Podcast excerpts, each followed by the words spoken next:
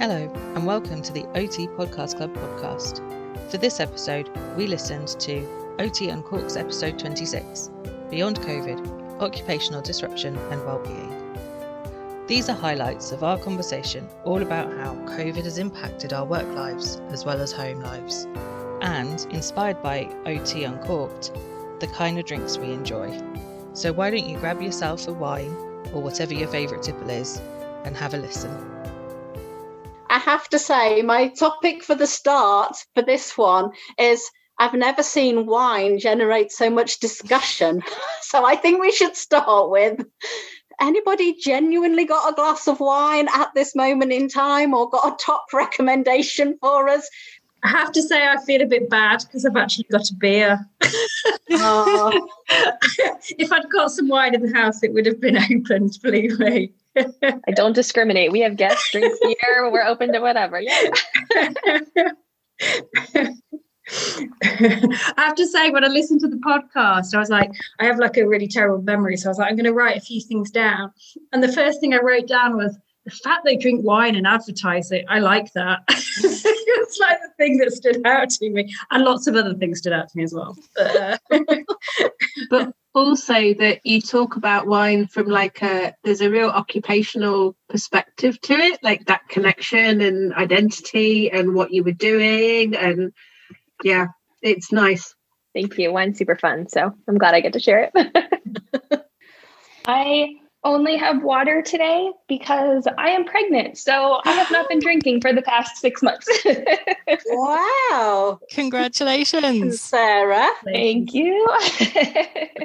so unfortunately, I mean, it is not even noon here. So probably wouldn't be drinking anyway. But yeah, can't partake in that. I nearly forgot to come, so didn't leave myself enough time because I was playing a game with my kids. But thankfully, the husband is doing bedtime and he's on strict orders that as soon as bedtime is done, he is bringing wine. Um, I was meant to, but I, like Kate, was running late, and now I wish I had a drink. So I might take, I might take a, a two minute break and go and get a beer. But I don't drink wine. Um, I'm a beer girl. Yeah, so I don't have any currently because I'm trying to re-engage in slimming world and wine is liquid calories. and I have to say, Sarah, I'm not a huge drinker, but as Fiona talked about that associations that we have mm-hmm. with wine, wine is all about the social context and the occasions. And it surprised me when I was pregnant how much I missed it. That hitting those like social occasions, certainly with my first, I went to my brother's wedding and there was like beautiful, like quality alcohol there. And I was like there with my water, slightly mardy. Oh, I so I'm actually I agree with the beer drinkers in the group. I'm much more of a beer drinker. I love IPAs and like hazy IPAs, and I love going to craft breweries and just sitting and hanging out and chatting and you know that whole like occupational experience. And now, well, with COVID and everything, we're not going out.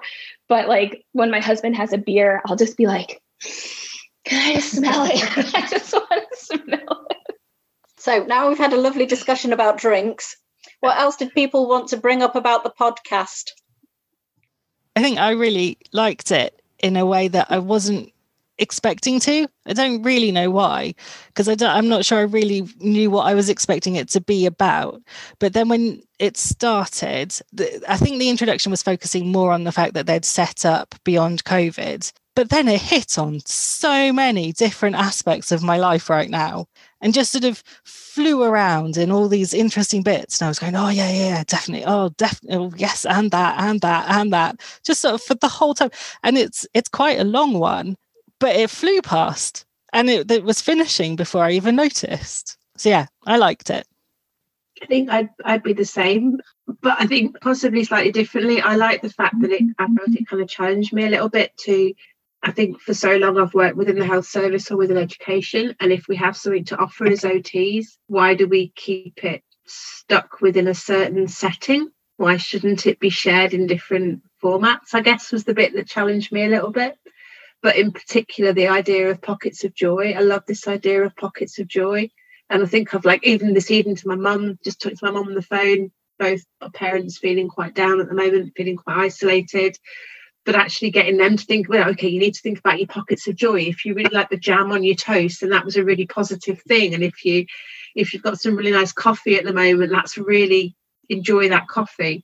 I love that concept. That was, um, I think, what I needed to hear actually a couple of days ago. So yeah, pockets of joy was the first thing pockets I wrote down. Joy. Yeah, I loved it. Absolutely, I thought it was just. It reminded me of um, who's that like tidy person?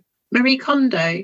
That's it. Who talks about it? Does something bring you joy, and spark if it doesn't, joy. get rid of your joy. like.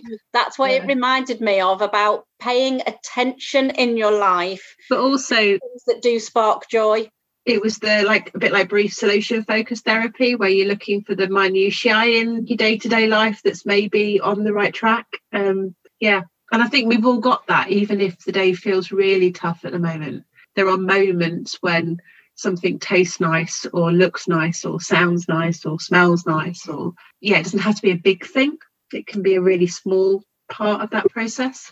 I liked it yeah, I, I like. I really liked it too. I ended up listening it. I kind of listened to it in about three different parts. And uh, when the the pockets of joy thing, when you, I know Fiona, you'd put in one of the messages about pockets of joy, and I was like, oh no, I've missed the pockets of joy. I was like, but I hadn't got there yet. I hadn't got. I was like, how did I miss this bit? It sounds lovely. And and and then and it was when I got there. But yeah, I just like the whole thing. I found myself thinking, kind of almost reflecting on it as a personal kind of point of view, as much as a from a kind of working with client point of view, I suppose, and that experience we're just thinking about this experience of COVID that I probably hadn't really kind of thought about actually that much. I was just living it and and just lots of kind of things like really resonated. And there was a bit about kind of having conversations with people um, that they didn't know and that kind of fear of, you know, passing things on or getting things. And yes, it really because I had like a similar situation at a like an outdoor market. And it was I was so excited to be at this outdoor market because it was about the most exciting thing I'd done in about six months. But I stood there they're just like, mm, I don't want to be here. I don't want to be here. And that is this how it's going to be? So that's kind of yeah, things like that really resonated. But there was a really kind of hopeful vibe that came out of the podcast. I think, to be fair, there was that things will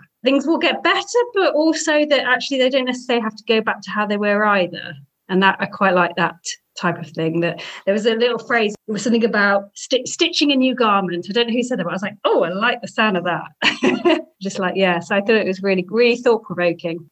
I think something too that struck me when I was interviewing them is that Anna was talking about how when she was walking outdoors, socially distanced with a client, and she started to kind of feel that anxiety of there's so many people out, so many people not wearing masks, and how she was able to use that moment therapeutically, and just how this is it's this universal experience, but at the same time, each person's experiencing it very, very differently. But it's a common barrier, I think, is the word that Anna used. And we have this common barrier, but we're all experiencing it very differently. And we don't necessarily, as clinicians or as researchers, need to pretend that we have it all together because we're experiencing the barrier too and just how she was able to kind of navigate that situation by saying, you know, I'm actually really anxious right now too. But instead of just telling someone else, here's some strategies you can use, it was really kind of collaborative. And I think she talked about being in the therapeutic space together. Um, and that really resonated with me as well. I thought that too. Not entirely sure exactly when it was recorded, but it kind of felt like it had been in almost that what in the UK has felt like a little bit of a lull period. Like we'd had lockdown one in UK terms, and then it got a bit better, and then it got a little bit worse, but then it's it was like before it got really bad again. So it was like I think there's been something just of that COVID journey. Like, I like the fact it's just called Beyond COVID, about seeing beyond it. And I had that sense of timescale. Like, none of us expected it to still be here. I know when we said we'd listen to this one back at the end of November, we were like, oh, we won't want to discuss COVID after soon. well, actually, I think we might be. but just that real sense of journey almost within it and a changing picture. And but yeah it did feel hopeful. Like it saw the reality of the picture but it also saw beyond it. And just to piggyback on that comment that was something that stood out to me. Miranda i think you asked was was there a difference between the resources that they were providing in the beginning compared to like what they're putting out now and in my head like before they even answered i was like no like it's all covid right they're, they're all going to be putting out the same stuff and then when they started explaining their answer i'm like Yeah, that that's completely right. Like I think all of us thought it was going to be here for a week or two or maybe a month or something like that. But that for sure we wouldn't be talking about it come 2021. And also the adjustment, because like some people have, I was actually, I interviewed a guest a couple weeks ago and she's still working in person. She's going into the hospital. Like her daily life hasn't changed like at all, right? Minus like PPE and all that kind of stuff. But then for people like me, I've been all remote since March. So my life has completely changed. And I think really kind of adjusting to those changes and realizing that like kind of everybody's at a different part, everybody's being affected differently. And having that kind of, Miranda, I like what you said, like that common ground, that common hurdle that we're all here, we're all experiencing it, but it could be slightly different. I think those differences in how we experience it, I think we've touched on them here before in in something because within the health service, you know, when there was the whole clap for carers thing and and stuff like that, and there's that weird sort of sense of being a bit of a fraud because I'm not in a hospital, I'm in the community and I'm I'm going to work and I am seeing people and and when you sort of logically think about it I am putting myself in more danger because I am going to see people and having co- more contact with more people. But I'm not you know sort of facing the ginormous acute pressures. So there is even in within the level of kind of the health workers there's that different layering and different different pressures and different feelings that are going on. Yeah i think so I think there's two things that I've, have been pinging as people have been speaking. One is um, someone's done an image once of we're all in the same storm, but we're not all in the same boat. And I really like that because it reflects some of that subjective differences that we are all perhaps facing a common obstacle, but we might not even be on the same body of water as well as not just in the same boat, that your circumstances and your wider environment makes such a massive difference. And the other thing is that, as Kate talked, when it first started with the clap for carers in the UK context, and it was like there's this huge narrative of the hero NHS healthcare worker. And it was for me, I found it actually the first time since I'd left practice that I was like, oh, I feel guilty that I'm not in practice. I feel like I should be there. And it was a really unusual context. And it took me time to kind of work out and to process where I was at with that and perhaps what was influencing that. But I think, as Kate just said, that narrative of actually, even within healthcare, there's so many differences of what that day to day life is like. Yeah, just in terms of what you've just said, Ruth, that's a really similar kind of feeling to how I felt, and still do to some extent, I suppose, that kind of I should I should be I should I should be I should be going. No, do I go in like uh, I don't know, join bank or something and and do some temporary work or and then guilt of like, oh, I, I, don't know, I don't know whether I can, I don't know just mean. And I, I, yeah, that was really, really strong at the start and kind of still is. And I've had to kind of rationalize my role now, my purpose, and and in some ways it's kind of helped to um, I suppose it gives you that extra momentum to kind of you always want to do your best, but to almost kind of double that up a bit because you're you know working with these students that are going to go out and be doing this job and you want to kind of equip them with the best you can to be able to do that. So and i think in general that kind of wave of guilt throughout about knowing there's people in all sorts of different positions and suffering in all different ways and and you know, there'd be days when I kind of wouldn't be feeling so good for it, but would have to give myself a little kind of slap around the face at the end of the day and a bit of kind of, okay, let's just think about this. Think about, you you know, you're very lucky, really. Do you know what I mean? So, but yeah, it's that, that waves of guilt, I suppose. yeah, I, I think um, guilt is, is like a good word for it and just a huge pressure I think that we probably a lot of us are putting ourselves under because Kate, same as you, you know, I'm I work in the community, so I'm where I'm doing two days from home, three days in in the clinic. So on one level, things are pretty not that not that different. But then if I actually think of my three days in the clinic or my two days working at home, like what we're able to offer people is so different at the moment, you know, from like resources perspective I think I, I had just started the current job that I'm in about three or four weeks when we went into lockdown. So just under a year ago. And, you know, my vision was like, great community mental health job. I can't wait. And you're going to be out in the community, you're going to be meeting in coffee shops, you're going to be doing visits, you're going to be doing home visits. And, uh, you know, that was the case for three weeks. And then immediately we were into lockdown and haven't done any of that. So I think, you know, it's also about realizing we can't offer the perfect intervention at the moment and we can't offer the perfect kind of or the exact type of intervention that our clients maybe were referred for or that we would like to provide really for me it's just been about more changing gears the last few months to say well like yeah you know this is going on much longer than we imagined and we can't offer like a perfect intervention at the moment but here's what we can offer at the moment and you know who knows down the line. That's the bit that i'm finding harder more than even like the routine or the schedule and that kind of stuff you know? Definitely. I think i had a, a, a similar thing so i um, changed early intervention teams from one area to another and went into a job that has an OT specific element to it um, from one that didn't.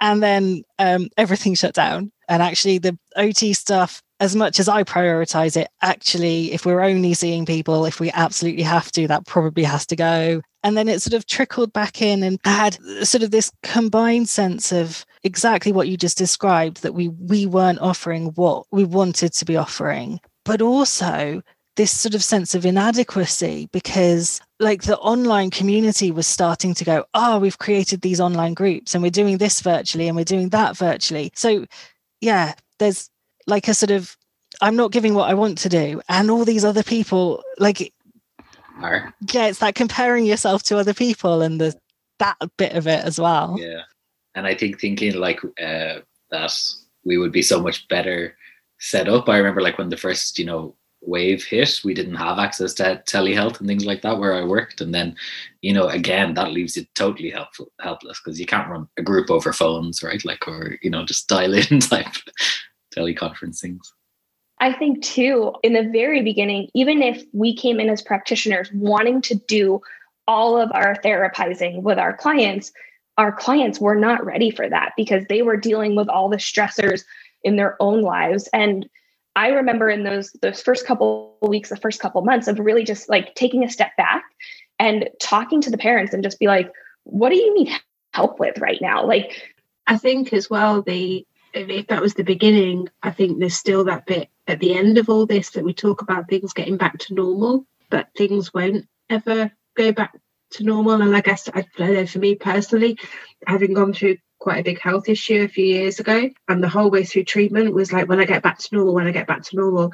And it was at that point that I really struggled because it, it wasn't and nothing felt right and everything felt different. And I'd had this experience. And I think there's a potential for this kind of global feeling of, I don't know, we've been through this trauma. So actually, things aren't going to get back to exactly how they were before because we'll have always had that experience. So for our clients, but also for us as the therapists, we've got to work out how that's going to feel, give ourselves time to feel that way and work out what current feels like rather than normal, if that makes sense. And Fiona, just as you've talked about it being as that experience, it pinged in my brain this phrase that I've used a few times that sometimes, just in my personal life, if you've had like a hugely significant holiday or a really significant experience, that you've almost had this bit where you've like gone through the wardrobe into Narnia and had this amazing experience of that's lasted this long and then you come back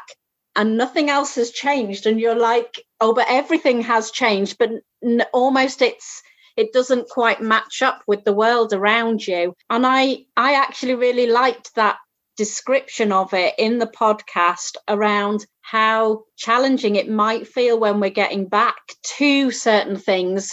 Although it will be like that phrase you used kate was great about restitching a new garment it won't be that we get back, but there will be things that you regain, and it might feel emotional, for want of a better word. Yeah, I think as well though, it's also that recognizing that whatever it's it's like occupations, whatever occupations were important to you before a really massive, significant event may not have any meaning to you afterwards. So we've got a whole load to share with people about what do you want to do now. So having had that experience, what's okay, what is that thing? Having realized that life can turn itself on its head what is that book you want to write, that career you want to go for, that thing you want to do. So I, I think I love the fact that they just put this website out there. And I think we have to be quite brave as a profession to kind of put that out there for people. That really like that's the thing I liked probably most about the podcast was like how enthusiastic the girls were. Like they were so fresh and so uh, excited. I don't know if that's the right word, but so you know they were.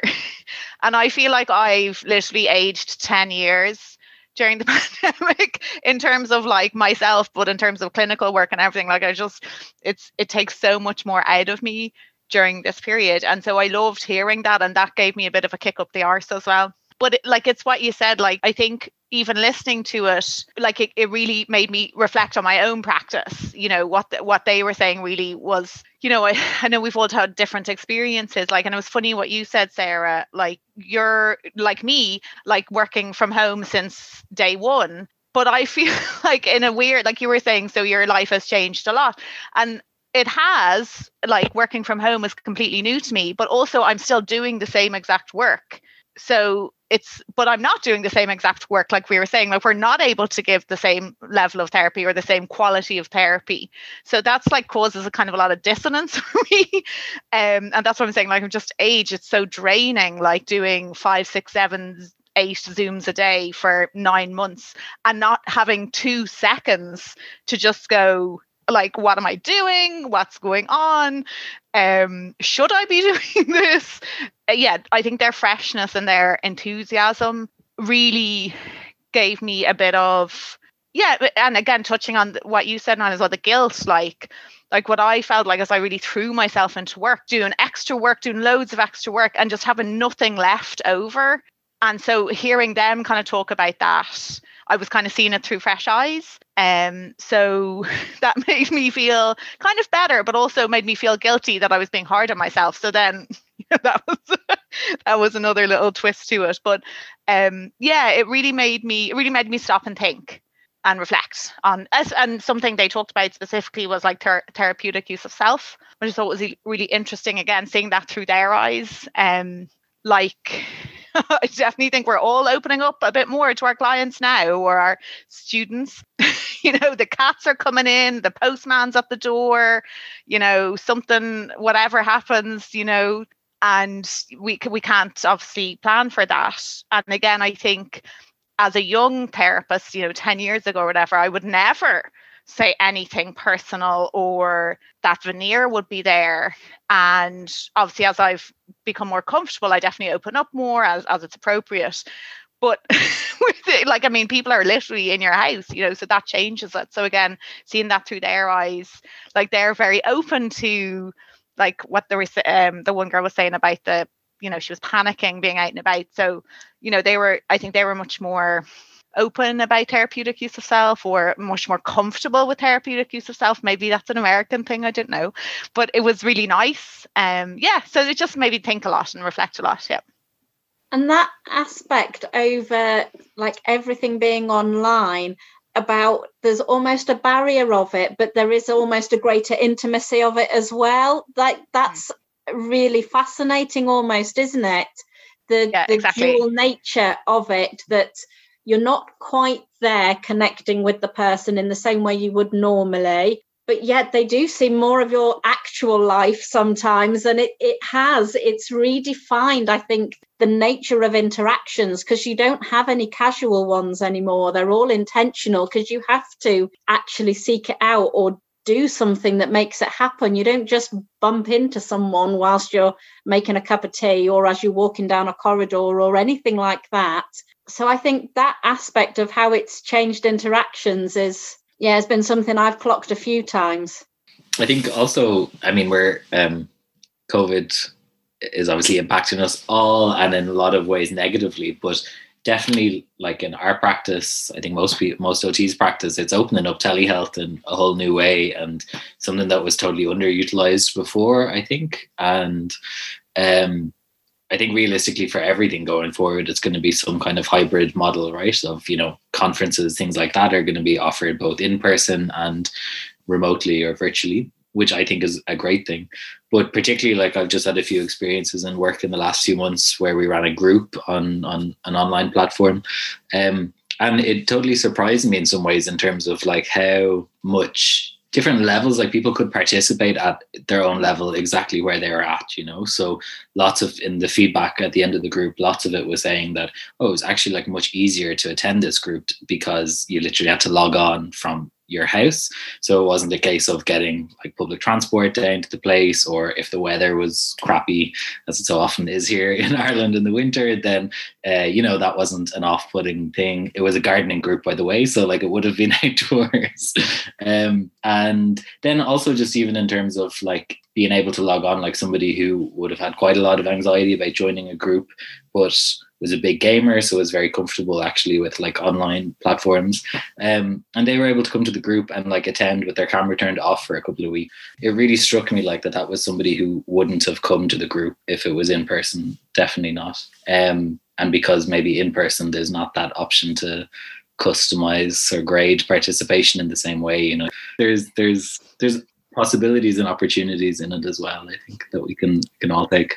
I yeah, I completely agree with that idea that there is something about kind of everything moving online that I suppose thinking from a kind of my experience of like a teaching point of view where you you want to be with people and you want you want to be with students and they like to kind of be with each other and stuff. But I think there's been certain sessions like that I think has had more engagement because it's been online. And I think, you know, just things like using chat boxes without having to speak engages some students that maybe wouldn't have said anything before or wouldn't perhaps have engaged or put their point of view across or or come to the session those kind of things. And i love that. I love that that's opened up a kind of a window of opportunity. I also love the idea of that grading in the totally new modern way of kind of accessing an online group. And even just things like this i suppose just know where you can bring people together like internationally is is fantastic. So there's there's there's lots of kind of pluses in that respect i think obviously there's lots of things. That'd be nice to see people in person but hopefully things like this will carry on. And and i think it will change. Things like teaching i think big changes that i think will stay to be honest. But i'd still like to pe- see people in person as well. I think one of the um, things that I saw relatively early on was the absolute sense of outrage from the disability community about how they have been asking for these things for years and years and years. And all of a sudden, boom, all these things that were impossible here they are overnight yeah it hadn't really occurred to me but it's just jaw dropping isn't it? Exactly like and i think that, that that part of it as well the fact that it was literally overnight i think a lot of people were that gold a lot of people. It can be done it was done um, and the colleges certainly turned it around overnight and it, it really puts the lie to that that like it couldn't be done when it easily was done yeah, you can understand that. I think there's that change in general, isn't it? How much changed overnight and things put in place, and generally, how long does change take? Usually, yeah. And I think, like, you're dead right to bring out that obviously that would give people outrage because they were right to be outraged, but it almost shows up that blind spot that there was there and then at that moment that these things were inconceivable and then suddenly they were oh actually that's just what we're doing because we do have to.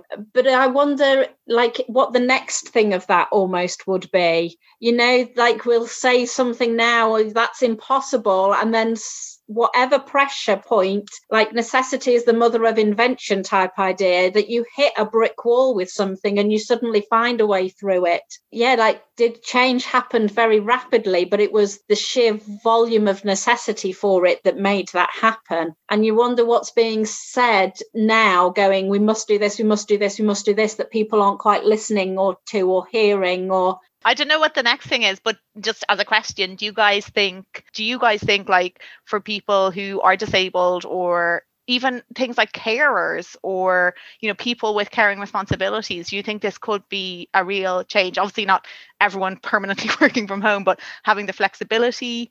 I think from an academic point of view having done it all but in the face of a global pandemic we've shown it can be done. I don't think we have any reason to not to, to sort of come back on that now personally think that flexible option will be there because it does give accessibility. I mean, for us, it's OT training, but it gives accessibility for people to come and do the training where in the past that might have not been present, even down to the virtual placements. And I don't know, the, the opportunities for everything have changed. So I don't think it'll stay exactly as it is forever. I think once we can go back to some face to face, that will happen. But I think that mix will stay. I mean, from a sustainability point of view as well, it's it's much better that all the staff at Derby aren't getting into their cars and driving to Derby to deliver something if they don't need to be there to do it. Yeah, there's a whole there's a whole other element to it as well. So I hope that option will always stay really now. I think there was a really lovely tabley thing that RCOT put out at one point that was about um, once we've got past the crisis almost of the pandemic, there'll be certain things that we've started during this period that we'd then want to stop and there'd be other things that we stopped doing before that we'd want to bring back. But then there's almost other things that we've started during that that we'd like to continue they put it much more articulately in said table but i thought it was a great concept that just like every crisis the Chinese symbol for crisis has got both challenge and opportunity. And I really like that, that I feel that's what COVID has been. It's been like a host of different challenges, but also within that, that there are different opportunities. And for me, part of the beyond COVID ethos was about, as Fiona said, those people recognizing that OT has something to offer and something to give the world. And almost the world has had this period of evaluation of actually what does it mean for me when my occupations change and how does that impact me? And what does it feel like if my occupations are disrupted? And almost that that gives opportunities for speaking into that experience for the world as well. And i really liked that that's what they'd done but that they'd done it in a way that they talked about it being boundaried for themselves as practitioners that they didn't allow it to be so much driven by the need that they lost that capacity for self care and knowing when you've given enough and you need to stop and just look after yourself. I thought there was loads of good stuff all in that. I think for me, it's a bit of a no-brainer, and and it's one of those no-brainers that I slightly worry isn't a no-brainer to the people in charge because actually it's giving us more different ways of meeting different people's needs, and why would we take that away? Because we have done it virtually and it would be outrageous to sort of suddenly say no we can't do that. My slightly pessimistic side thinks that they might well just kind of roll a lot of it back away and go oh well now give us all our tech back. We can't afford it anymore. But just in terms of like when you do need to see someone face to face at the moment there's always a room available. That's amazing. That never happens. Um like that side of it as well which is ridiculous but actually should it, they, they they must be able to see that sort of estates and facilities benefit as well. I used to hate that in practice. You know when you had your really busy i've missed i don't miss that at all. When you had your really busy diary and you had so many people you had to see and it all had to work around whether the treatment room was available. But there's a benefit to this. Yeah i think i think that's so true like that really resonates with me because I think, like as OTs, most of us want to really meet people where they're at. You know, that's part of our values and our ethos, and obviously physically and sort of fig- figuratively, and meet people where they're at. We're so often constricted by the structures of the services that we work in or the institutions that we work in that really inhibits us from doing what we want to do and enabling the client. And so again, I think that's where this flexibility comes in, hopefully, as a permanent change. Like I can definitely see it. Like it's the need is there, the desire is there from my client group to do live video. They're happy. I work with a million 20 year olds and they're happy to do it. And there's for sure people who've come to me by video who would never have come in person, like you guys were saying before. And I think some of this, when someone was talking about it, pinged in my head about the PEO model. It's that idea of how we're doing things occupationally has almost changed and that changes the accessibility but also like this wider environment around us has changed so it's it's all how all those things are interacting together that makes it whether it's working or whether it isn't working, but that having found some elements of it that do work well, we're never going to want to give them up. And it would be great to be able to incorporate them and to have that like proper dual flexibility. But I almost like as Kate said, there's a little bit of the cynic in me that goes, but actually, it's quite hard to do two things at once sometimes. It's like now's almost easier because we have to focus and do it in this way and everybody's accepting of it and there's there's almost less options so that makes it clearer cut. Whereas if you're trying to meet everybody's needs and everybody's needs are really different then that kind of spreads it a bit thin and a, a bit complicated. So I was I was interested in conferences and I initially thought how fantastic it is that they would be virtual and you could go to them as and when it suits you. I, I signed up for the OT show and then it completely fell down because because I could access it anytime, I didn't. And um, and then I think the deadline for when you could access it was like over Christmas or something. So I completely missed that. So I think I saw nothing from it at all. So there is an element to which I need something to happen at a time that I have to do it because otherwise there are so many other things competing that um, things sort of slide and disappear. Yeah, I agree with that. I made a few sessions of the OT show and then had every intention of listening to more and i've like i think conferences have been quite interesting because there's been some of them that i've been able to attend as a participant that perhaps I wouldn't have before. And even if I can't do all of it, I'm able to like do a little bit of juggling and get a little bit of something that otherwise I wouldn't. And that's been fab. And then there was one that I presented at, and it didn't feel like I'd done anything at all because the actual interaction from other people who'd been there was virtually minimal. And then they're getting a slightly more jazzy as they go along. And I never did it at the OT show, but there was like a separate chat room almost that you could go into where the presenters were hanging out or other people were. And I thought that might be quite interesting to try and mimic some of that casual interactions that you don't expect to have, as well as the attending of the actual sessions. I, I know when we we had um, the AOTIs one was back in October, was it? Mm. Yeah, October, and yeah, there's that bit is definitely missing. I think the nice kind of collegiality bit and the conversations over coffee and stuff like that. But I actually found Twitter really stepped in in that regard, as in just like I was sitting in my office alone. I'm the only OT in my building. So, like, you know, I was kind of like in between sessions and presentations, you kind of really want to have this like chat and follow up and reflection on mm-hmm. something, which uh, you can't have when you're just logging in remotely by yourself. But I actually thought that Twitter kind of made up for it. Like you could follow the hashtags, you could follow yeah. different people, and it just gave it a little bit of that sense of like connection and buzz about a certain topic or about a certain presenter. I texted people as well. Irish OT has never been so organized as the OTI conference this year. Like it is unprecedented.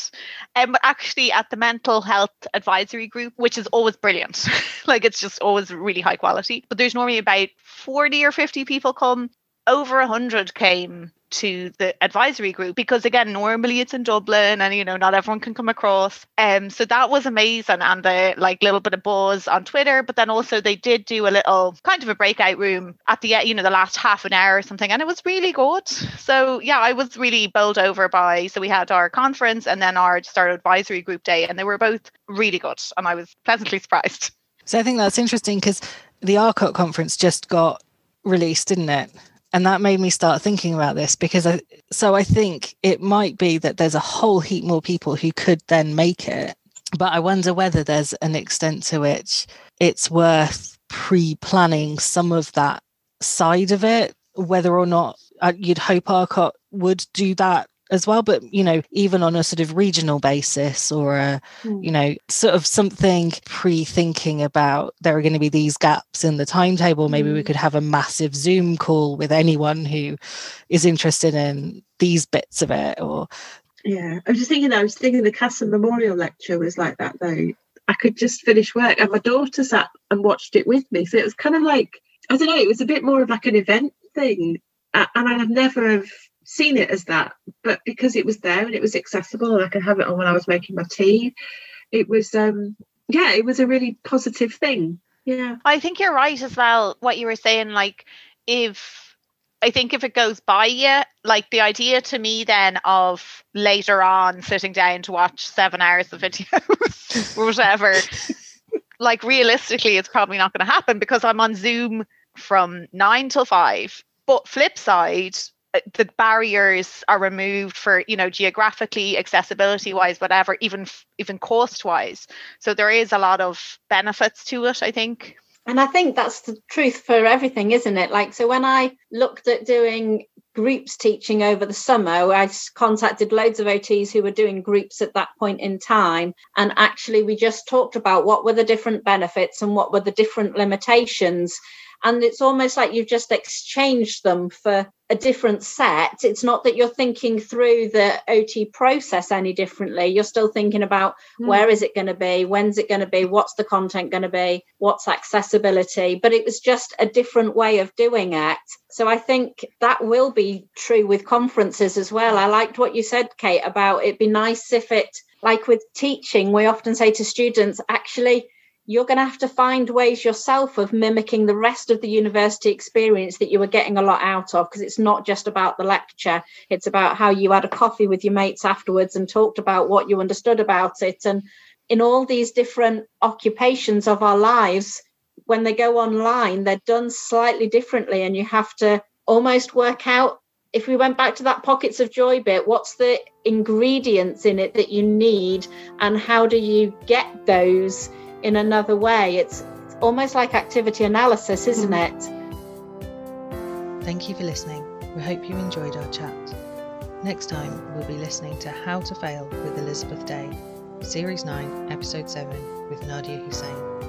We hope you can join us then.